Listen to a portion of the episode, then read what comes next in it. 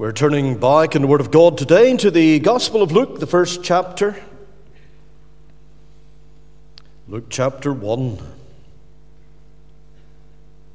And we'll read again just 30 31 because we'll be reading parts of the passage through the message.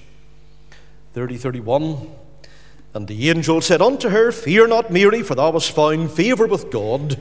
And behold, thou shalt conceive in thy womb and bring forth a son, and shalt call his name Jesus. And with the Word of God open before us, we'll bow together in a word of prayer entitling the message, it's a yes from me. Luke 1 26 through to 38. Heavenly Father, again, we look to Thee, we pray for Thy good hand upon us. We ask that I would open up the words of our understanding and the particular aspect of this passage that we are looking at today. We ask that I will take up that thought and spur us on, encourage us. May the Word of God be of real motivational value, inspirational value as we come to consider it today. We thank you for the opportunities all around us. We thank you for the field that is white already to harvest, even in winter time. We thank the Lord that we can take the seed of the word all year round and we can keep sowing and we pray that by thy spirit that it shall be watered and that thou alone uh, the only one capable of doing it will give the increase. And so we ask that that will happen even today. So we pray for the suffering, pray for the sorrowing. We have many people who are suffering today. Thou dost know all of them by name and need, and pray that thou will come very close to them. May they be conscious. The people of God are praying for them. We pray for those in the valley of bereavement. We think of Reverend David Michael Veen on the passing of his brother. Uh, we think of uh, those that today in the Temple Baptist are thinking about uh, the loss that they have sustained with the passing and promotion of our brother Sexton. Pray that thy hand will be upon them and all such who are mourning the loss of their loved ones today. That lady in Lisburn, whose son was here not long ago, pray for our brother Stephen Chapman on the passing of his mother, that I will be tender, uh, tenderly disposed towards that family in their need as well. Come and answer prayer. Do us good this day. We ask it in the Saviour's blessed and holy name. Amen. The title of the message this morning, it's a yes from me, may well conjure up an instant image in your mind of a famous television personality, Simon Cowell. He's been a bit of a fixture in our living rooms right through this 21st century. And we know him to be the star maker, the record company mogul, who is famous the world over for using this sentence about those who come and perform on the X Factor or the Got Talent shows, and who he is signaling you've made it through to the next round of auditions. It's a yes from me. This was also the name that he chose to give to a race horse. However, though he has well conquered the music world, his foray into racing ended in disaster because the horse that was bought for £35,000 that he co owned with Ant and Dec didn't prove to be a winner at all. Now, things looked promising at the beginning. It's a yes from me. That horse, that runner was trained with the respected James Fanshawe. It set off in the first race, June 2014, but it came last to five by 13 and a half lengths. And that was about as good as it got for that particular gelding. They followed that with a month's rest, set it off again in a six furlong sprint at Doncaster, came in fifth again. Same at Redcar the next month, and further finishes of sixth and tenth. It's dropping back even further. And Cowell and Ant took the advice that was given to them leave it off. This horse isn't a runner. It's rendered the winnings as total penniless in all of these races, and it never was sent out to race again. Dec said of It's a Yes from Me, it was awful. It was a dreadfully slow horse. It wasn't a racehorse, it was just a horse because it didn't race. This morning, we're going to take a few sidelights from the story of Mary. And in a certain sense, we can summarize her story with this slogan It's a yes from me. Her actions here, despite some very complicated and difficult circumstances, they underline the truth that as the children of God, we must comply with what God commands us to do. Many people are convinced Mary was barely a teenager. She was engaged to be married to Joseph. That was possibly an arranged marriage. She lived in the town of Nazareth. And that city resided almost midway between the Mediterranean Sea and the Sea of Galilee. Most scholars believe that this town of Nazareth had a population between 400 and 600 people. Now, to put that in perspective and allow us to more fully imagine what that is like, I thought of towns and villages around about here and maybe a little further afield, but Ballygowan, for example, 3,138 people, so that's over six times the size that Nazareth was.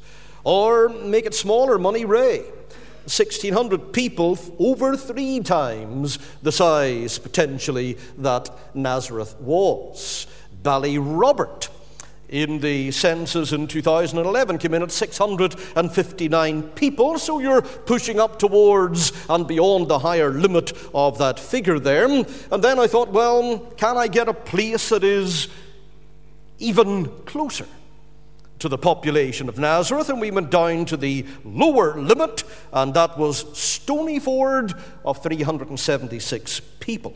So when the angel of the Lord appeared to Mary here, and she came, he came at this location to Mary, found her here, the first thought might have been not only from Mary but from others as well, is it possible that you have got the address wrong here? Because nothing like this happens to people who live in Nazareth.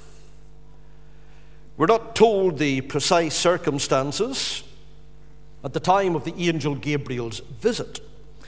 Was Mary busy working in the home? Was it in the evening time? Was she awakened out of her sleep? Was it like Joseph by means of a dream? We're not told here.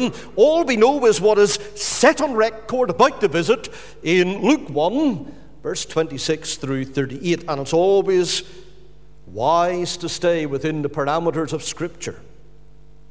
And in the sixth month, verse 26, the angel Gabriel was sent from God unto a city of Galilee named Nazareth to a virgin espoused to a man whose name was Joseph, of the house of David, and the virgin's name was Mary. And the angel came in unto her and said, Heal thou that art highly favoured. The Lord is with thee. Blessed art thou among women. And when she saw him, she was troubled at his saying, and cast in her mind what manner of salutation this should be.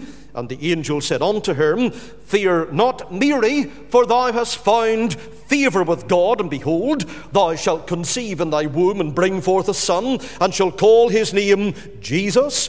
He shall be great and shall be called the Son of the Highest. And the Lord God shall give unto him the throne of his father David, and he shall reign over the house of Jacob forever, and of his kingdom there shall be no end. Then said Mary unto the angel, How shall this be? Saying, I know not a man. And the angel answered and said unto her, The Holy Ghost shall come upon thee, and the power of the highest shall overshadow thee. Therefore also that holy thing which shall be born of thee shall be called the Son of God. And behold, thy cousin Elizabeth, she hath also conceived a son in her old age, and this is the sixth month with her, who was called barren, for with God nothing shall be impossible. And Mary said, Behold the handmaid of the Lord Be it unto me according to thy word. And the angel departed from her. And so we have first of all here the requirement for doing the will of God. The requirement for doing the will of God. You'll notice the account here begins in Luke 1, the verse 26, with these words in the sixth month. And that's a continuation on from the story already told about Zacharias and Elizabeth here, who were relatives of Mary, soon to be the parents of John the Baptist. And Elizabeth was well past childbearing age at this particular time. Zacharias and Elizabeth had made peace in their hearts and minds with the reality of that subject. We will not have children. But an angel appeared to Zacharias while he was in temple duty and told, told him there, the long wait for a child in your family and home, it is over. This was an incredible surprise. And so, six months down the line, into Elizabeth's pregnancy, the same angel Gabriel came and went to visit Mary. What the angel says is significant. The words are very familiar in Luke 1 and verse 28. Heal Thou that art highly favoured, the Lord is with thee. Blessed art thou among women. And some from a Roman Catholic background would instantly recognize that. That's part of the rosary, better known as the Hail Mary. And it's important to note that Roman Catholics and Protestants differ drastically on the role that Mary should play in the church and in redemption and salvation itself. Protestants say that the Roman Catholic Church has elevated Mary to a dangerous place. Are we correct? Are we being fair? Are we balanced? Are we simply bashing the Catholic Church on this and accusing them of holding to dogmas that really, when all is peeled away from the surface, they don't actually believe or teach. There are four doctrines or dogmas the Roman Catholic Church affirms about Mary that we do not embrace because we see absolutely no biblical basis for these teachings. And the first is the doctrine of the perpetual virginity of Mary. It was only declared in 553 AD. The doctrine teaches that Mary was a virgin, remained a virgin right throughout her life. In other words, Joseph and Mary never consummated their marriage. Well, if that is the case, how come we have the brothers of Jesus mentioned in several Bible verses? For example, in Matthew 12 46, Luke 8 19, Mark 3 31, and we're told there in those verses that Jesus' mother and brothers came to see him. The Bible is even more specific than what I've mentioned because it tells us he had four brothers and names them James and Joseph and Simon and Judas, Matthew 13 to verse 55. The Bible also tells us that our Lord had sisters. They're not named or numbered, but a reference to them we find in Matthew 13 and 56. So much for the perpetual virginity of Mary. In John chapter 7, the verse 110, his brothers go to a feast while Jesus stays behind. In Acts 1 and 14, his brothers and mother are described as praying along with the disciples. In Galatians 1, the verse 19, the mention is made of the fact that James was our Lord's brother. What do we conclude from those passages? Well, the most natural conclusion from these pieces of Scripture is to interpret this Jesus had actual blood half siblings. Now, some Roman Catholics claim that these brothers were actually Jesus' cousins. But in each instance where they're mentioned, the specific Greek word for brother is used. And yes, I admit that word can refer to other relatives, but its normal, its literal meaning is that of a physical brother. There was a Greek word for cousin, and that is not used here in any of these examples. And further, if they were Jesus' cousins, why are they so often described here as being, along with Mary, Jesus' mother? There is nothing in the context of his brother and his mother's coming to see him that even hints that they were anything other than his literal, blood related half brothers. But of course, the Roman Catholic Church isn't ended at that point. They come with another argument. Jesus' brothers and sisters were actually the children of Joseph from a previous marriage.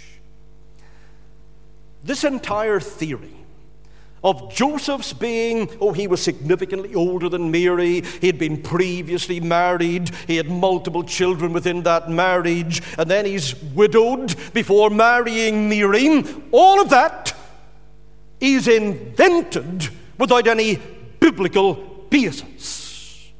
The problem with that is the Bible doesn't even hint that Joseph was married or had children before he married Mary. If, if Joseph had at least six children before he married Mary, why are they not mentioned? In Joseph and Mary's trip to Bethlehem, in Luke 2, the verse 4 to 7. Why do they not appear on the trip to Egypt in Matthew 2, 13 to 15, or on the way back to Nazareth in Matthew 2, verse 20 to 23? There is no biblical reason to believe that these siblings are anything other than the actual children of Joseph and Mary. And those who oppose the idea that Jesus had half brothers and half sisters, they're doing that not from a reading of Scripture, but from a preconceived concept of trying to buttress up an old, field, hollow, untrue Roman doctrine of the perpetual virginity of Mary that is totally unbiblical. Then we have another thought coming in here. And they made it a doctrine. Oh, uh, the Immaculate Conception. Now, I get the impression that most Protestants imagine this doctrine refers to the birth of Jesus. That when Rome talks about this, they're talking about him being immaculately conceived. That is not what it's speaking about. In 1854, Pope Pius IX declared that Mary was born sinless. She was immaculately conceived so that the stain of her sin didn't get transferred on to Jesus. And so, this immaculate conception is about Mary's conception, not Jesus. And that sets up the teaching Mary was sinless and therefore capable of becoming the mother of God as they teach. We have another doctrine that came out of the Roman Catholicism, and that is the Assumption of Mary. Didn't appear until 1950, so it's very new. Pope Pius XII declared that Mary did not die, but was taken up into heaven in bodily form, like Enoch, like Elijah Where is any biblical pointer to that? Nowhere in Scripture, like all the rest of this. And then they refer to Mary as the Queen of Heaven. And again in 1954, Pope Pius XII declared Mary to be the Queen of Heaven. Uh, take a quote from the New Catholic Answer book. If Solomon honoured Bathsheba so highly as his Queen Mother, how much more must Jesus honour Mary as his own? How much more exalted must be the woman, however lowly her, her original state, who bore the Son of God, sovereign of the universe? No doubt her throne too is at the right hand of her son's throne in heaven, and no doubt, just as Solomon was eager to grant his mother's request, so Jesus gladly responds to her intercession for his subjects. Supposition, supposition, speculation, superstition, but no truth. That's what that is all about. And this is the reason why Roman Catholics in the Hail Mary ask Mary to intercede for them. They are keeping, notice it all the way through here, the focus on who? Mary, Mary, Mary, Mary. It's all about her. Keep your eyes on her. She's the driving force. But our focus must always be where Mary's focus was on Christ, her spirit exalting, magnifying God for Christ, her Savior. And we point out the passage in 1 Timothy 2 and 5 that so categorically says, For there is one God and one mediator between God and man, the man, Christ Jesus. So Mary is told here by the angel she will conceive and give birth to a son. And she comes with a very logical question How can that happen? I'm a virgin. As Reverend Bruce Goettsche insisted, Mary was not doubting in this instance. She was clarifying. And that was understandable because we all know there are certain natural laws, scientific laws that govern the world. One of those laws is that you need a man and a woman to produce a child. We think of those natural laws as the things that always happen. And when the angel says to Mary here, You're going to conceive and bear a son without Joseph or any other man. Oh, yes, natural laws are the way that God usually governs His creation. However, the laws of nature, they themselves are completely under God's control. And He can transcend them anytime that He chooses to do so. And of course, He's done that. In the Word of God, we have many examples. He can part the waters of the Red Sea and allow the children of Israel to escape the Egyptian army and travel to safety. He can, as he did, provide manna and quail in the wilderness for 40 years to 2 million at least people there. He can cause in Joshua's day the sun to stand still. He can make a shadow, Hezekiah's time, go backwards. He can shut the mouths of lions to deliver Daniel. He can feed 5,000 people with few loaves and some fish. And those similar acts and miracles, well, at the end of the Gospel of John, we're told we've run out of space because if all of them were written, then the world couldn't contain the books that should be written. All the miracles that he did then and is still doing today. And he can, as he did enable a woman long past the limits of fertility to have a baby. He dealt with Elizabeth, and he can impregnate Miriam without a man. The angel knew this would be hard for Mary to comprehend, and that's why he immediately points down the road to your cousin Elizabeth. She's long past the age where this should be possible, but now she is pregnant, and God is patient with Mary here, gives her reason to believe him, and Mary doesn't disappoint. She says, and this is the key thing I am willing to serve in whatever way the Lord will choose. She said, Yes. It's a yes from me. Don't miss the scale of the risk here that Mary is taking. She could be divorced by Joseph, exposing her family to embarrassment. She could potentially be executed as one unfaithful to her betrothed. She could forfeit any opportunity for future marriage to anybody. She would be the talk of the town, not in a good sense. All of these things would have economic and social and spiritual consequences for her and for her family, and yet Mary said, Yes, I will serve thee in whatever way I can. My Father is omnipotent, and that you can't deny. A God of might and miracles, it's written in the sky, it took a miracle to put the stars in place.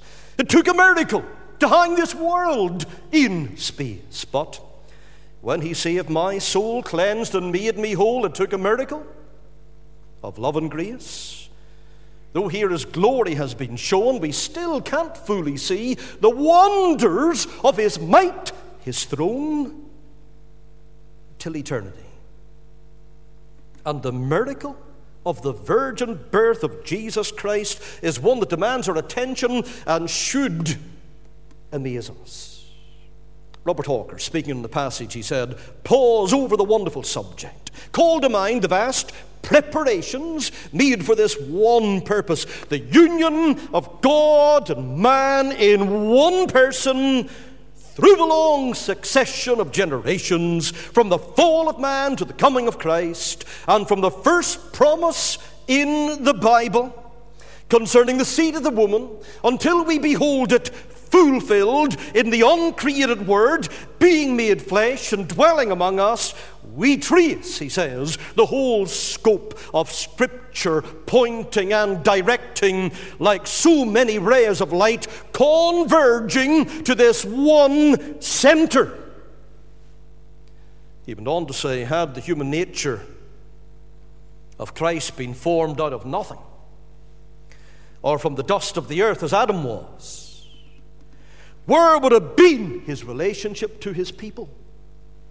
That's an interesting question. Or had the human nature of Christ been taken from any part of man as Eve was from the rib of Adam, this would have been a relationship, no doubt, but nothing more mysterious than the former instance when it happened with Eve. But to form the human nature of Christ from the seed of the woman by conception without man and wholly by the power of God. This was a sign indeed from God. This was a new thing in the earth and a mystery surpassing all human foresight and contrivance. Well might the apostle in the contemplation exclaim, Great is the mystery of godliness! God was manifest in the flesh. 1 Timothy 3 and 16. Mary's in the epicenter of the miracle. How did she react? Well, look at what she did. We have the requirement for doing the will of God, and then more briefly, the next two points the response to doing the will of God. The response to doing the will of God. What did she do? Well, the first thing she did was she clarified. Mary doesn't just spin off and say, Oh, yeah, sounds like a plan, let's be going with it she made sure she understood what the Lord was asking of her. She ensured that she's hearing the angels very correctly. Sadly, I've met people who were convinced God was telling them to do something, and then they've gone spiraling away and they've done something without making sure they understood clearly what God wanted them to do. Now, we can do that with the promises of God. We can take a verse in the Bible, we can interpret that verse as God giving to us specific promises or instructions. There are people, and we know in the world today, who engage in horrible acts of violence, and they say, God told us to do that particular thing, which is a nonsense. It's much too easy to take a Bible verse and rip it out of its context and apply it in a way that we would like the promise to be applied. In effect, what we're doing is we are twisting the Bible to make it say what we want it to say, not what it actually does. Always examine the wider context where you find a verse. If it's a promise, who's the promise made to? Is it to every believer? Is it to the nation of Israel? Is it to the church at large? Is it a promise to a particular Bible character? Imagine you read or heard me saying that I'm busy buying Christmas gifts. And suppose you took the statement and you concluded that I was out buying Christmas gifts for you. You say, Well, I'm only claiming the truth that you declared. And you tell everybody around that Mr. Brown's shopping for me, going to buy me something. Well, here's what's going to happen you're going to wake up on Christmas morning and you're going to be very disappointed. It would have been better to ask, for whom is he buying those Christmas gifts? What are the limits to the statement? What's the context? Get that. And when Zacharias was told his wife was going to have a baby, he appears just to have tripped up and doubted God. And so he's unable to speak until John was named in the temple following his birth. Mary is not doubting. Look at verse 45. Blessed is she that believed. She's clarifying. She wants to make sure that she understands what God is calling her to do. Now, that's wisdom. And we must show that kind of diligence. When we feel God is calling us to a task or to a ministry, hmm, God will never call us to do something that will violate any other clear command of Scripture. If it seems there's a jarring here, there's a contradiction, then press pause, go back, check it out. She clarified. But notice also she magnified. She magnified. And the great declaration that we know now as the Magnificat. We find it in the chapter here in Luke 1, beginning at verse 46, running right through to 55, beginning in Mary said, My soul doth magnify the Lord, and my spirit hath rejoiced in God my Saviour. And then to 54, 55, He hath holpen his servant Israel in remembrance of his mercy, as he spake to our fathers, to Abraham, and to his seed forever. Mary could have sat around and fretted here. She could have spent all her time afraid of what was going to happen and what people were going to say. Instead, she focused on the goodness of God. Not just in choosing her, but also, and she's tracing it here in those final verses 54, 55, his good hand moving right through history, organizing, orchestrating, developing everything. This song of Mary, as one has said, is full of the breathings of a soul under the influence of the Holy Ghost. What she focused on, she's focused on how big my God is. And she sets her mind on what it's possible for God to do rather than what she thought was impossible. And she's out here, we could call it on, an adventure of faith. She's celebrating God's goodness. She shows ample evidence here of her own understanding of all that those prophets had taught about the Messiah King. And that's why she knew that the child in my womb in the one and the same moment is my Son and my Savior. Verse 47. So here's a woman able to say yes to God because she focused on His goodness and His character rather than on her own weakness. She focused on God's grace rather than on the potential rumble and stir that would arise from the people around her. She was able to say yes in the middle of all of this whirlpool of uncertainty because she refused to take her eyes off the Lord. It was His plan, not hers. And so she trusted him. If he's the one asking, then there's no question I will trust him. And she kept her eye on the truth articulated back in Isaiah 55, verse 8 and 9. For my thoughts are not your thoughts, neither are your ways my ways, saith the Lord. For as the heavens are higher than the earth, so are my ways higher than your ways, and my thoughts than your thoughts. And so we have here the requirement for doing the will of God, the response to doing the will of God, and finally the ramifications from doing the will of God, the ramifications from doing the will of God. And that's where we become personal. That's where we apply it. All that happened here to ourselves and that's where we ask the question where is God asking you and I to say yes? If He's calling you to some adventure of faith and asks you to say yes, as He did Mary, would you do that? I'm convinced there are areas where God is calling on all of us to say yes. What he wants to hear, as he did from Mary, it's a yes from me. One area is that of conversion, where we assent to Christ and acknowledge him as Savior and as Lord. We apply and appeal to him. He wants us to admit we're addicted to our sin. Apart from God's grace and mighty Spirit, we would never choose Him. Yes, I believe the Lord Jesus Christ died in my place for my sin. Repenting of it, believing in Him, it's the only way that I can be forgiven. Conversion, consecration. He calls us to live holy lives.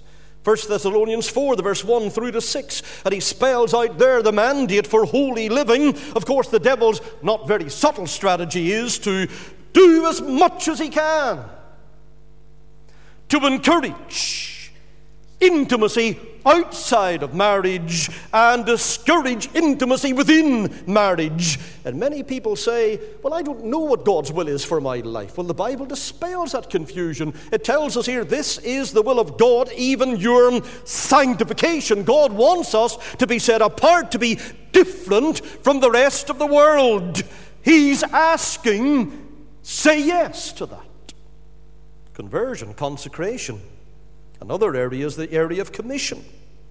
He has given a command. We have it in Matthew 28, verse 18 to 20. We have it again in Mark 16 and the verse 15. And he wants us to go into all the world without discrimination and preach the gospel to every creature doesn't want us to be tight lipped about our faith, hiding our light under a bushel, wants us to love others in the way that He loves them, wants us to see they are people of value with immortal souls, wants us to understand that people who do not come to faith in Jesus Christ along the road of repentance cannot be saved, will never be in heaven. For these people, this really is a matter of life and death, and He wants us plunge in and rescue them as we would if we could, if someone was drowning, as we would if we could, if someone was burning.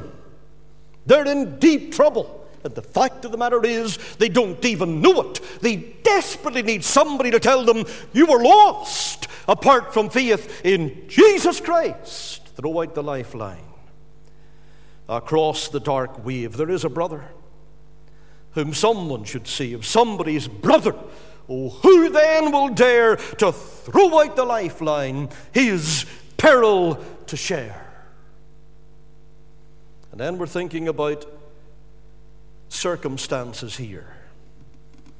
Because you can't say, I'm limited in what I can do. Be creative, be intentional in your witness, do all you can. In terms of circumstances, maybe God is putting his hand on your shoulder and he's wanting you to say yes in some special situation. You may be called upon to endure illness for a time. You may have a child that t- needs extra care conferred upon it. Say yes and love that child with the love of Christ. You may have a gift or a talent that somebody else could benefit from. Say yes. Seek to honor the Lord in the use of that gift. Mary, right here, didn't have the answer to every question.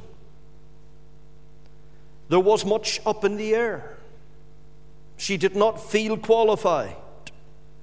But if you asked Mary if she would do what she did again, knowing the heartache now that she would know, I'm sure she would say, I will do anything the Lord asks. Because He's on her side, now and forever. And didn't she leave this instruction? to those servants at the wedding in Cana of Galilee that we have recorded, her voice in John 2 and the verse 5, it became her guiding light. It was to be their guiding light. Whatsoever he saith unto you, do it. And may that be our guiding light. Not only through this Christmas time, but the new year if we're spared to walk into it and go through it and right to the end of our lives. Whatsoever he saith unto you, do it. It's a yes from Mary. But is it a yes from me?